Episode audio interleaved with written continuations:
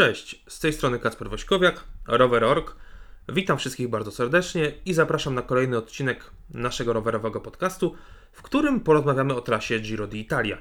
Moim gościem będzie redakcyjny kolega Paweł Gadzała, którym poruszę kilka ciekawych kwestii: e, trasę, czasówki, charakter i krytykę wokół Giro d'Italia, ale nasze rozważania zaczniemy sobie od otoczki wyścigu. W tym roku organizatorzy Giro zdecydowali się na nietypową prezentację. Zaprezentowali nam Giro w takich mini odcinkach, w pięciu odcinkach. Najpierw zaprezentowali Grande Partenza na Węgrzech, potem pierwszy blok, e, blok etapów sprinterskich, następnie blok etapów pagórkowatych i na koniec blok etapów górskich. Całość zamknęli prezentacją ostatniego etapu w Weronie. To pomysł dosyć innowacyjny, e, pomysł również wydaje mi się dobry e, pod kątem ekonomicznym, bo nie wymagał jakiegoś większego zaangażowania środków finansowych. E, nie trzeba było robić hucznej prezentacji w studiu, czy w jakimś wynajętym, na jakiejś wynajętej przestrzeni, jakimś, na przykład jakimś teatrze, jakiejś sali konferencyjnej, jak to bywało w trakcie prezentacji różnych wyścigów. E, na przykład w trakcie prezentacji Tour de France, gdzie zawsze gościmy e, i widzimy bardzo huczną prezentację zrobioną z pompą. Tym razem Giro postawiło na środki e, digitalne, na nowe media i wydaje mi się, że to jest ciekawa decyzja, choć zostało to wszystko zrobione w zły sposób. Z drugiej strony też możemy powiedzieć, że to wszystko dlatego, że Giro d'Italia nie ma jeszcze podpisanej umowy, w zasadzie RC Sport, organizator Giro d'Italia nie ma jeszcze podpisanej umowy z Rai Sportem, czyli z włoską telewizją, która zawsze nadawała wyścig, no i też w tym momencie nie miał za bardzo kto pokazać tej prezentacji, nie miał kto odpowiadać za transmisję audiowizualną z prezentacji Giro d'Italia, dlatego też zobaczyliśmy etapy po prostu w formie zdjęć e, na mediach społecznościowych czy na stronie wyścigu. E, I wydaje mi się, że ten temat został fajnie ugryziony. E, wyjście do kibiców, bo nie każdy z nas, szczególnie w sezonie ogórkowym, czyli po, poza sezonem, po prostu ma czas, e, żeby oglądać jakąś długą prezentację, gdzie wypowiadają się głowy. My nie do końca chcemy słuchać e, byłych zawodników czy organizatorów. E, chcemy po prostu wiedzieć, jakie są etapy. Też nie za bardzo na tym etapie interesuje nas, który z wielkich zawodników przyjechał na prezentację i będzie nam tutaj coś o tym wyścigu mówił, bo tak naprawdę to dopiero e, będziemy patrzeć w, maj, w marcu, e, w kwietniu, e, tuż przed samym wyścigiem, już w maju. A teraz na tym etapie chcemy po prostu zobaczyć tylko etapy i może zaplanować jakąś podróż, wyjazd. I wydaje mi się, że to zostało ugryzione z złej strony. Ja osobiście widziałbym tą prezentację w formie takich właśnie pięciu bloków etapów, ale najpierw zaprezentowałbym Grande Partenza.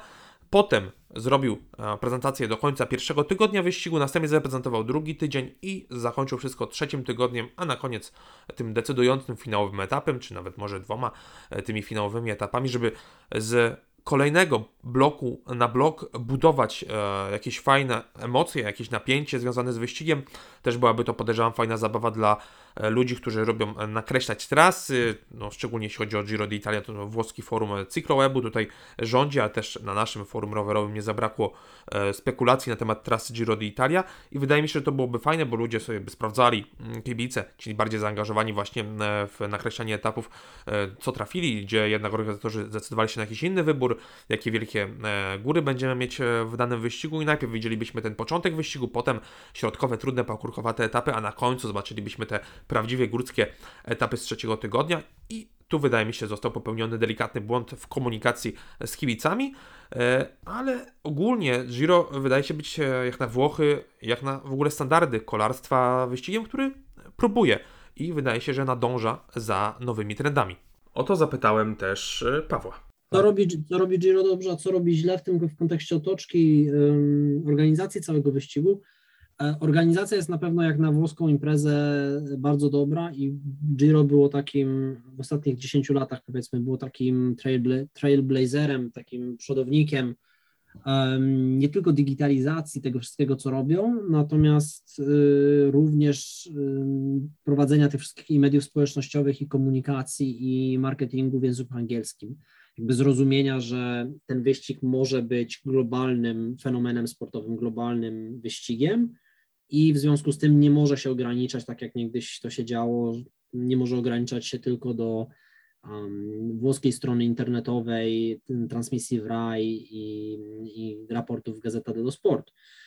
Stąd jakby no, ja mam też z tym dosyć wczesne doświadczenie związane, bo byłem na, byłem na Giro w pierwszy raz w 2014 roku i no jakby to wtedy już, już oni wtedy mieli to na tyle opanowane, że wyścig mm, no, był, był dawał, dawał naprawdę przykład międzynarodowy innym imprezom włoskim, jak należy te wyścigi organizować, jak podchodzić do mediów, do komunikacji z nimi.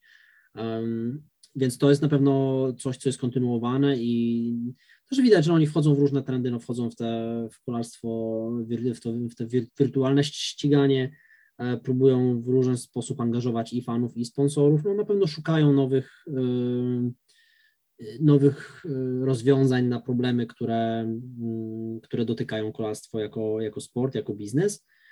Więc to im się, to im się chwali. No tu może mniej taką jasną kartą jest właśnie ta jest współpraca z e, krajami e, Zatoki Perskiej, Bliskiego Wschodu. Mm, tam powiedzmy, że no biznes to biznes to biznes, jakby tam nie ma e, specjalnych względów, względów dla mm, tego, jaki, jakie dany kraj ma reputację na przykład w kontekście praw człowieka. Natomiast no jest, to, jest to jakaś odpowiedź na, na problemy, z, jakim, z jakimi kolarstwo się ekonomicznie spotyka w ostatniej, w ostatniej dekadzie, czy w ostatnich 15 latach. Więc to jest na pewno, na pewno jakiś tam jak, jakiś kierunek, e, który oni sobie obrali. No i tutaj na pewno na pewno nie, nie będą się dali, nie będą się chcieli dać zrzucić z tego z tej pozycji lidera na pewno na włoskim rynku, a, a i na europejskim.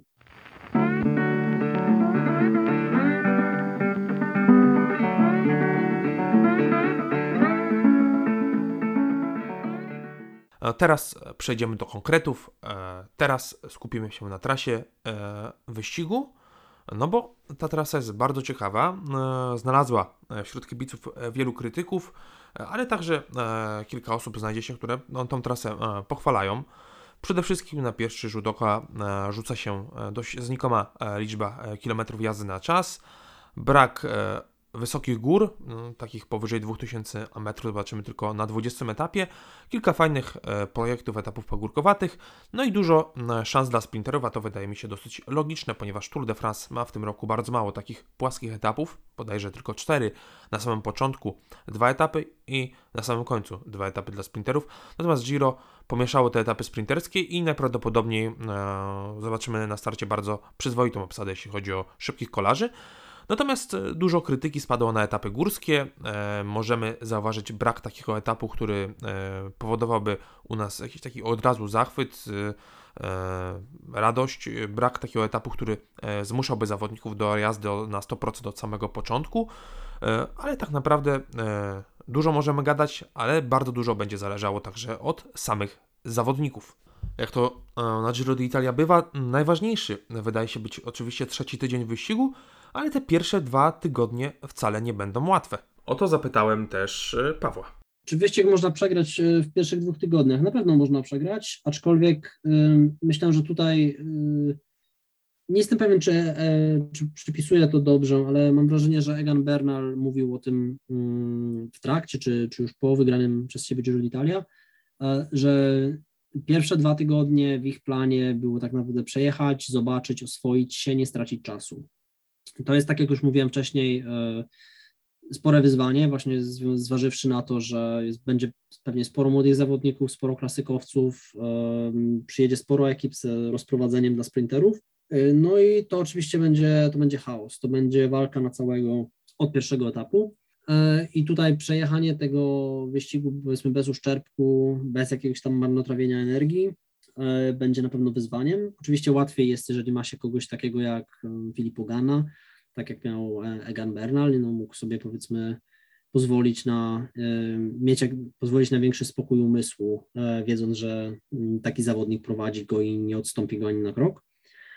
Więc tutaj też może nie ma takich etapów, na których w tych pierwszych dwóch tygodniach, czy ja nie widzę takich etapów, na których no, można byłoby wyraźnie ten wyścig przegrać. Natomiast no, to, jest, to jest w tym momencie troszeczkę takiej taka jazda na wymęczenie, utrzymanie się w dobrym nastroju fizycznym i psychicznym każdego dnia, nie zrażanie się pogodą, transferami, jakimiś niepowodzeniami na trasie, nie wiem, kraksami, Będzie kilka takich etapów właśnie bardziej wymagających, tak jak na przykład siódmy do, do potędzy, czy e, nawet tam są jeszcze jakieś pagórki przed blockhouse'em, natomiast mm, myślę, że do 14 etapu, do tego e, e, przejazdu przed, mm, wokół Turynu, powinno być dosyć spokojnie właśnie z, z wyjątkiem tej, tego blockhouse'u.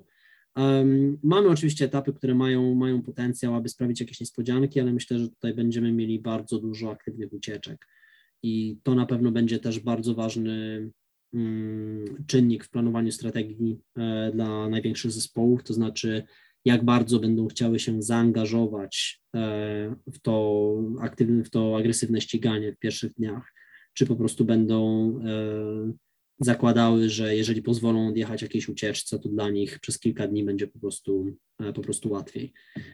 Więc tutaj myślę, że to będzie bardzo, wbrew pozorom, będzie bardzo taktyczne. W tym, w tym całym chaosie będzie tutaj sporo kalkulowania, będzie sporo y, prób zaoszczędzenia sił właśnie w terenie, w którym teoretycznie sił się nie da oszczędzić.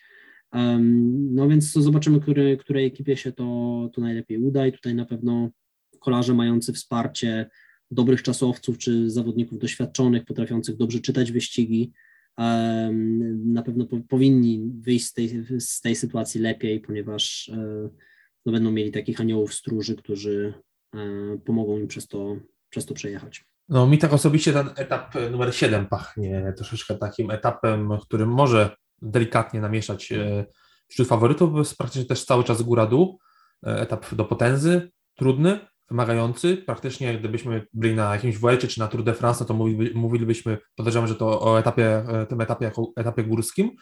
I tu na pewno jest jakiś taki potencjał, żeby może nie tyle zrobić jakieś rewolucje w generalce, ale gdy ktoś źle e, się pożywi w trakcie etapu, e, przegra z warunkami atmosferycznymi, to tutaj można, można jakiegoś tam jednego zawodnika czy dwóch wyeliminować z walki o generalkę.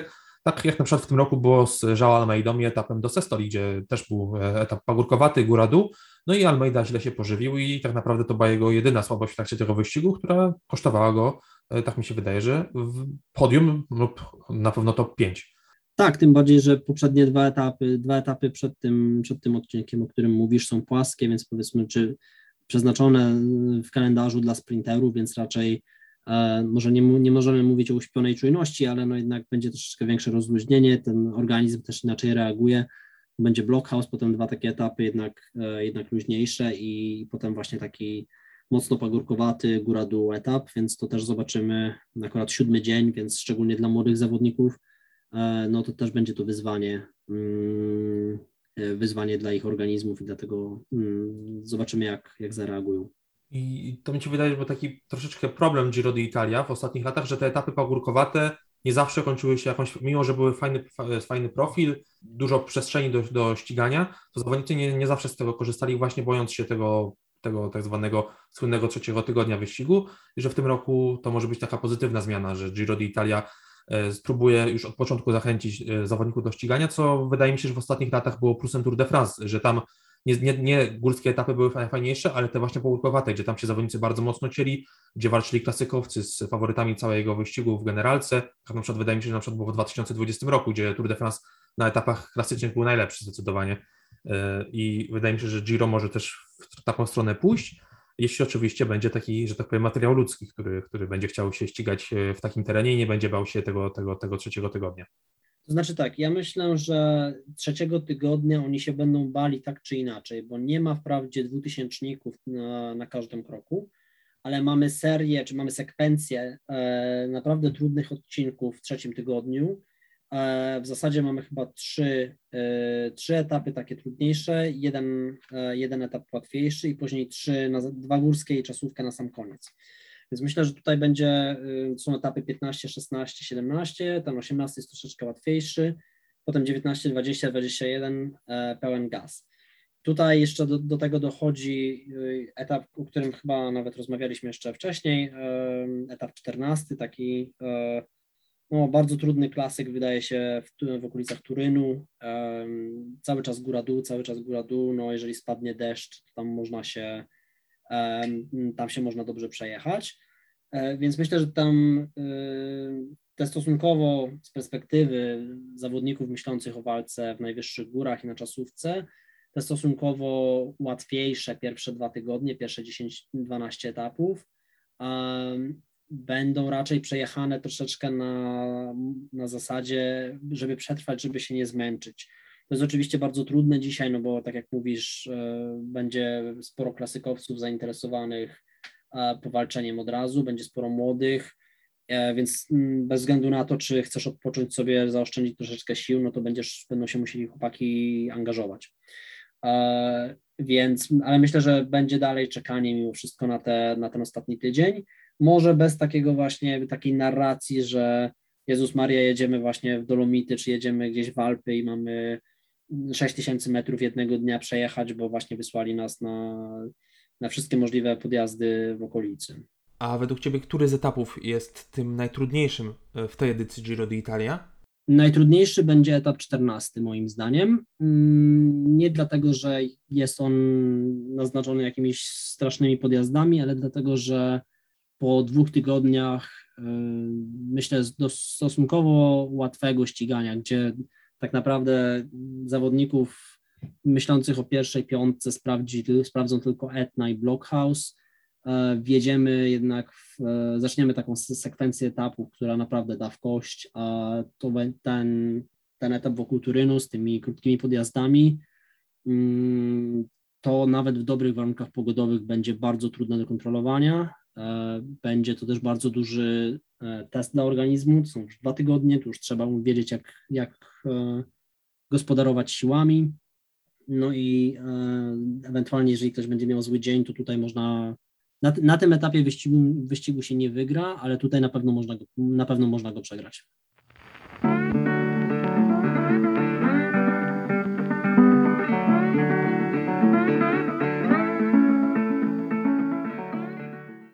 Trzeci tydzień wyścigu oczywiście zasługuje na kilka słów uwagi. Będziemy mieć bardzo intensywny okres wyścigu, jak to, jak to zawsze na Giro d'Italia bywa E, trudne e, etapy, nie w wysokich górach, e, ale zahaczające o legendarne podjazdy, choć na przykład Morty Rollo zobaczymy ze strony Monno, czyli z tej strony zdecydowanie łatwiejszej od tej, od tej, od tej tradycyjnej. Będziemy mieć też etap na dwutysięcznikach, ten etap 20, Passo Pordoi, Passo Fedaja między innymi. Passo Pordoi w ogóle będzie Cima Coppi wyścigu, będzie też jeden etap odpoczynku e, i najdłuższa czasówka wyścigu na ostatnim etapie w Weronie. E, także no, zapowiada się, tak mi się wydaje, zapowiada się to ciekawy okres wyścigu, w którym będziemy tak naprawdę rozstrzygać losy wyścigu po takim bardzo, bardzo fajnym i mam, miejmy nadzieję, intensywnym wstępie w pierwszych dwóch tygodniach, jeśli oczywiście zawodnicy skorzystają z tych pagórkowatych etapów. Ja już wytypowałem etapy, które w trzecim tygodniu rozstrzygną o losach generalki. A który etap lub etapy wybrałbyś ty, Paweł? Z górskich etapów wybrałbym etap 17. Mm, on może nie wystaje aż tak bardzo, ale to jest tylko 165 km do Lavarone. Meta nie jest na podjeździe, ale przed metą w zasadzie na ostatnich 45 e, km mamy dwie duże, duże wspinaczki. E, start jest pod górę, mm, następnie jest zjazd, oni, oni tam będzie, będzie trochę miejsca, żeby dojechać ale ten pierwszy podjazd ma 9 km, tam już e, się grupetto i myślę, że będzie bardzo, mm, będzie to bardzo stresujący dzień. Będzie wiele osób zainteresowanych e, dojechaniem do mety z ucieczki i no tutaj e, tym bardziej, że jest to jest to również w tej, w tej sekwencji tej, e, tych trzech, trzech trudnych etapów, więc myślę, że tutaj będzie dzień po aplice, mm, dzień przed tym takim e, nieco łatwiejszym etapem, więc myślę, że e, będziemy mieli, e, będziemy mieli naprawdę dobry spektakl. A co sądzisz o etapie 16 do apliki po drodze z Mortirolo? Co prawda z tej łatwiejszej strony, bo ze strony Monno, nie tej klasycznej, trudniejszej. Wydaje mi się, że ten etap nie zyskał sympatii w Twoich oczach, a przez organizatorów zapowiadany jest jako ten etap królewski. To znaczy, nie, że nie zyskał sympatii, natomiast e, to może być jeden z dwóch najtrudniejszych etapów tego Giro. To jest 200 km, są cztery podjazdy. To są takie, taki etap w zasadzie no, może, może powiedzenie, że pasuje do, do, do trasy Tour de France bardziej niż do Giro, mm, można byłoby zaryzykować takie stwierdzenie. Natomiast y, tutaj nie będzie się specjalnie gdzie, gdzie schować, ale bardzo ważne będą też, bardzo ważne będą zespoły, bo możemy się ekscytować tym, jak, jak długie i jak strome są podjazdy, natomiast y, mamy sporo, mamy sporo zjazdów, mamy przejazdy przez doliny i tutaj będzie kluczowe E, rozłożenie sił pomocników, wykorzystanie ich właśnie w nawadnianiu i w żywieniu dla lidera, e, no bo to jest 200 km i na ostatnich 30 trzeba podjechać dwa podjazdy i to trzeba je podjechać bardzo dobrze, e, żeby w ogóle myśleć o, mm, o pozostaniu w grze. No i na koniec jeszcze nic nie powiedzieliśmy o etapie 20, etapie z Passo Pordoi, który będzie Cima Coppi wyścigu, etapem z Passo Fedaja, E, bardzo trudno ostatnie 5 kilometrów. E, mi się wydaje, że to będzie etap, e, który tylko na papierze wygląda dobrze. Passo Feda jest bardzo trudnym podjazdem, szczególnie w końcówce i być może faworyci na tym etapie wyścigu, mimo jakichś tam prób, albo będzie walka od początku, albo będą bali się jednak zaryzykować i, i to bardzo, bardzo ograniczy rywalizację na tym etapie.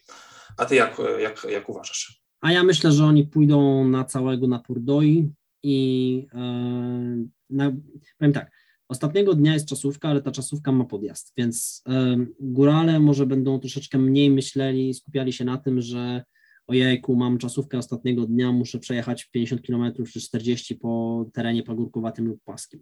Myślę, że rozgrywka zacznie się na Pordoi. To jest e, tak naprawdę no, 50 km przed metą, więc jest, jest, to powiedzmy, jest, jest to powiedzmy do zrobienia.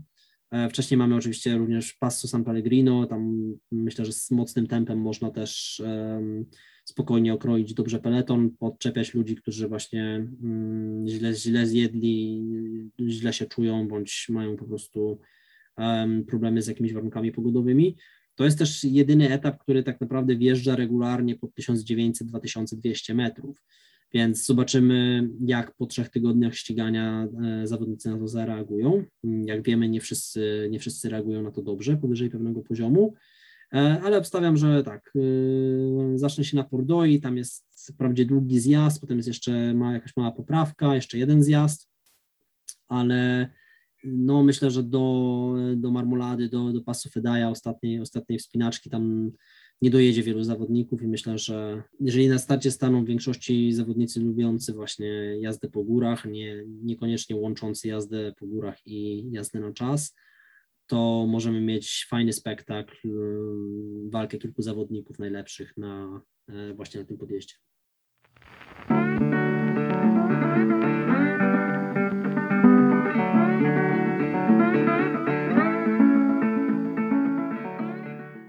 Mamy tylko 26 km jazdy na czas w całym wyścigu, 9 e, na drugim etapie w Budapeszcie i 17 na ostatnim etapie w Weronie, z czego łącznie może 20 jest, e, myślę, że może z 15 jest po terenie płaskim, bo i w Budapeszcie i w Weronie będziemy mieć jakieś tam spinaczki mniejsze po drodze.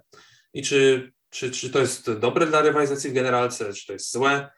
E, jak, jak myślisz o takiej ilości jazdy na czas? Bo Giro zawsze tą czasówkę gdzieś tam w środku umieszczało troszeczkę dłuższą, czy troszeczkę krótszą, no ale... Ale teraz ten pomysł porzucili. No, albo nie ma pomysłu, albo nie ma um, producenta wina, który zapłaciłby wystarczająco dużo organizatorom, aby przez jego winnicę poprowadzili trasę. Um, to wszystko zależy od tego, jak, jak trasa była budowana. Natomiast y, czy ja wiem, czy jak o tym myśleć? Dla mnie, ja nie, tutaj będę się pewnie różnił od Mikołaja troszeczkę, który bardzo, bardzo by chciał, czy lubi, kiedy jest, kiedy jest porządna czasówka na Grand Tourze. Mnie brak tych kilometrów jazdy na czas na pewno nie przeszkadza. Tutaj, tak jak powiedziałeś, te czasówki mają też e, podjazdy, więc to nie będzie tak, że zawodnicy jeżdżący świetnie po górach stracą dosyć dużo. Tutaj nie ma tak naprawdę gdzie stracić dużo. Więc czy, czy, to usta- czy to zmieni sytuację wyścigu? Na pewno zmieni, bo y, inaczej będą o tym myśleli górale i będą mieli inną, e, inną kalkulację. Natomiast zobaczymy po prostu, kto przyjedzie, bo e, może się okazać, że e, taki brak, e, brak jazdy na czas na przykład e, pozwoli włączyć się do walki o miejsce w dziesiątce bądź w piątce kolarzom no, z ekip, które powiedzmy nie stoją na tym samym poziomie, jeżeli chodzi o przygotowanie sprzętowe, mm, inwestycje właśnie w zawodników e, pod kątem jazdy na czas e, i no, tutaj mam na myśli technologię oczywiście, więc być może zakręci się, no, może nie, może nie z ekipy drugoligowej, ale zakręci się ktoś, kogo w czołówce ktoś, ktoś kto w warunkach 50 kilku kilometrów jazdy na czas e, no nie miałby takiej szansy.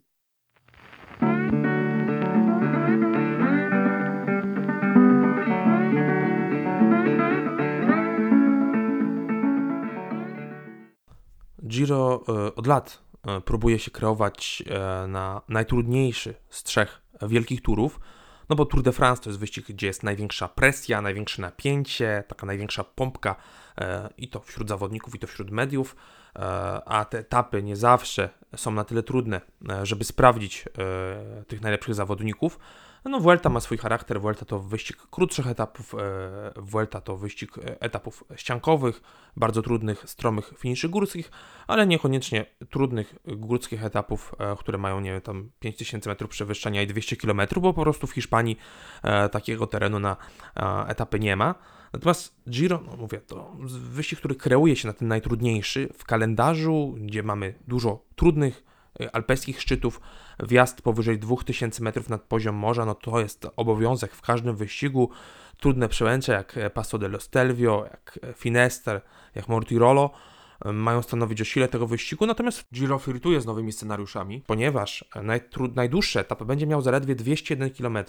To będą dwa takie etapy, etap trzeci dla sprinterów i etap 11 także dla sprinterów. Także to zupełna nowość, bo zawsze od Giro d'Italia miało etapy po 240 km, 230 ich w pierwszym tygodniu, szczególnie wyścigu, e, nie brakowało. E, czy to, czy, to, czy to nie będzie taka troszeczkę utrata charakteru? E, bo myślę, bo myślę, że to taki gest w stosunku dla zawodników, którzy chyba nie do końca byli zadowoleni z takich długich etapów, e, szczególnie w trzecim e, tygodniu wyścigu i żeby ich zachęcić do startu, no to organizatorzy zdecydowali się na taką e, delikatną zmianę długości etapów, ale myślę, że rywalizacja na tym na pewno nie ucierpi. Czy Giro straci na swój charakter pod tym względem? Nie wiem. To zależy, jak definiujemy ten charakter Giro. Myślę, że jeżeli zdefiniujemy Giro jako wyścig, który jest znany przede wszystkim z tego, że wysyła zawodników na ośnieżone przełęcze i wymaga właśnie przejechania kilku niesamowicie trudnych podjazdów na każdym górskim etapie, do tego do, do, dokłada jakieś górskie maratony, no to być może, że zobaczymy, możemy powiedzieć, że ten charakter się zmienia. Natomiast myślę, że ja bym, ja bym ten charakter, charakter Giro zdefiniował nieco inaczej, to znaczy zdefiniowałbym Giro jako jednak Grand Tour bardzo nieprzewidywalny, um, taki troszeczkę dziki, w sensie pierwszy Grand Tour roku, sporo debiutantów, w ostatnich latach, w ostatnich i, i wcześniej mieliśmy na podium czy w e, ścisłej czołówce tego wyścigu no, zawodników, których albo się nie spodziewaliśmy, albo oglądaliśmy ich tam e, po raz pierwszy. Więc myślę, że taka nieprzewidywalność, właśnie taki um, agresywny charakter tego, tego Grand Touru um, jest, jest tym, co stanowi o jego sile, o jego, o jego przebiciu, o tym, co, o tym, co pamiętamy e, po takim wyścigu. W przeciwieństwie właśnie do powiedzmy um, bardziej może prestiżowego, ale y, jednak trzymającego się pewnego, pewnych kanonów Tour de France czy Vuelty, która no, też rządzi się swoimi prawami, też stara się wywalczyć swój jakiś tam kawałek tortu, swoją rozpoznawalność e, właśnie jako, jako wyścig typowo górski. Giro myślę, że tutaj właśnie wyróżnia się tym, tą, tą nieprzewidywalnością mm, i myślę, że to, te zmiany teraz, e, które organizatorzy wprowadzili, nie wpłyną na to, E, zasadniczo. Myślę, że tutaj e, nie decyduje tylko trasa, ale również umiejscowienie tego wyścigu w kalendarzu, e, no i cele, jakie są, jakie są związane ze startem w tym wyścigu dla, dla zawodników. Też mi się wydaje, że taki mały ukłon strony zawodników to jest przede wszystkim długość etapu, bo Giro zawsze było, na przykład w 2019 roku to pierwsze Pierwszy dzień to praktycznie same etapy po 200 kilkanaście kilometrów, a teraz y, prawie takich w ogóle nie uświadczymy przez cały wyścig. i wydaje mi się, że to też taki, i szczególnie nie ma, nie ma takiego ostatniego etapu, przed ostatnim górskim etapem zawsze był jakiś taki płaski czy pagórkowaty, podam 240 km, też teraz tego nie będzie. Także wydaje mi się, że to jest taki też mały ukłon strony zawodników, którzy przeciwko takim etapom tam w ostatnich latach protestowali kilka razy.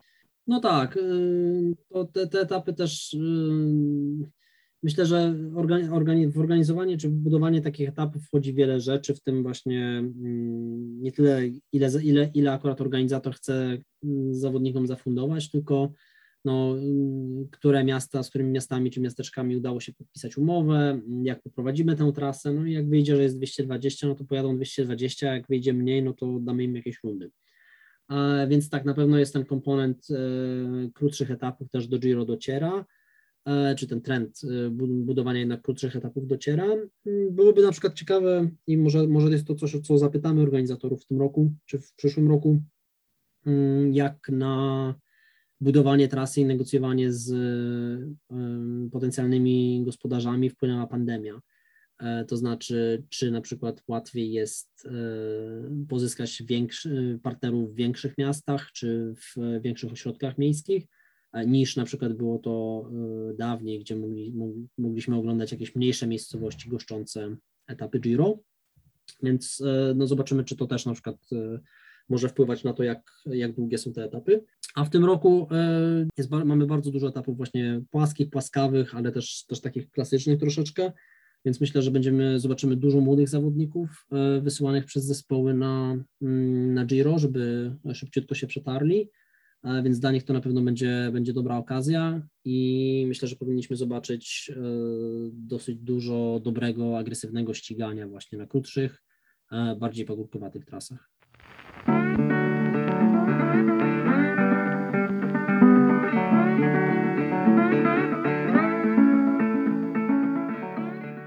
E, no i na koniec e, tej naszej dzisiejszej audycji troszeczkę skrytykujemy organizatorów Giro, troszeczkę, e, bo oczywiście Giro d'Italia i RCS nie robi wszystkiego dobrze. Zaczniemy od chyba takiej najważniejszej sprawy, bo wyścig musi przede wszystkim dobrze wyglądać, a Giro już od kilku lat ma duże problemy z transmisją. Jak mówiłem na początku, no, za transmisję odpowiada włoska telewizja Rai Sport. Y, y, natomiast y, na razie te negocjacje trwają, na razie nie jest ta umowa podpisana, bo Giro ma duży problem. Kiedy we Francji, w Szwajcarii czy w Hiszpanii etapy górskie na dużej wysokości, w mgle, w rzęsistym deszczu, czy, czy, czy kiedy nawet mamy śnieg, no to widzimy wszystko dokładnie, możemy śledzić ten wyścig do końca, no to Giro d'Italia no w tym roku minionym, w tym sezonie minionym, no było troszeczkę takim memem, że no delikatnie popada, pokropi, a już transmisja się zawiesza, e, widzimy tylko niektóre e, fragmenty wyścigu i nie możemy się cieszyć tą rywalizacją, a skoro wyścig próbuje e, pójść e, e, drogą Tour de France i transmitować nam etap od samego początku do końca, no to transmisja musi być poważna, musi być e, to produkt dobrze opakowany, ponieważ e, inaczej przed telewizorami takich e, bardziej niedzielnych widzów, którzy na przykład są tylko e, z okazji jakichś trudniejszych etapów, e, etapów e, górskich, czy decydujących o w ogóle o losach wyścigu, czy po prostu kiedy zobaczą w mediach, na Twitterze, że dzieje się coś ważnego i włączą wtedy dany etap, warto zadbać o transmisję, warto dobrze opakować swój produkt, bo to jest taka wizytówka na cały świat organizatorzy powinni dołożyć wszelkich starań, aby producenci znaleźli jakieś rozwiązanie tej kwestii. Tak, no Giro ma to też, czy miało w ostatnich latach takie epizody, że ta komunikacja wyglądała średnio właśnie między organizatorami a y, zawodnikami czy peletonem e, w kontekście na przykład trudnych warunków pogodowych. I e, tutaj no, ja słyszałem takie opinie, nawet, nawet może sam, sam w którymś punkcie taką wyraziłem, że Organizatorzy Giro w roku 2022 nie planują e, wielu etapów biegnących powyżej tej granicy 2000 metrów. Jest chyba tylko jeden taki, a w przeszłości no, mieliśmy do czynienia z e, sytuacjami, że właśnie trasa była zapowiadana jako no, jedna z naj, znowu jedna z najtrudniejszych i następnym roku znowu jedna z najtrudniejszych właśnie dzięki temu, że zawodników wysyłano na mm, liczne przełęcze mm, bardzo wysoko, no a w maju, no to jednak troszkę na, na dwoje babka wróżyła. Czasami pogoda się udała i przejechali, a bywało, że właśnie, nie wiem, spadł śnieg albo jakieś opady deszczu, niska temperatura, no i trzeba było skracać etapy, odwoływać. albo radzić sobie z rozwścieczonymi dyrektorami sportowymi, którym nie podobało się to, że jakiś Quintana czy, czy inny zawodnik odjechał, nie widział czerwonej flagi i, i się stało. Więc y, pod tym względem to, y, to, nie, było, to nie była może najlepsza, y, najlepsza ze strony organizatorów planowanie właśnie takich, jakby to dzisiaj młodzież powiedziała, epickich e, etapów, a następnie w, w obliczu okoliczności przyrody, konieczności skracania ich i czy odwoływania. No miejmy nadzieję, że w 2022 tego, tego nie będzie, może ta trasa też będzie troszeczkę mm, lepiej do tego dostosowana.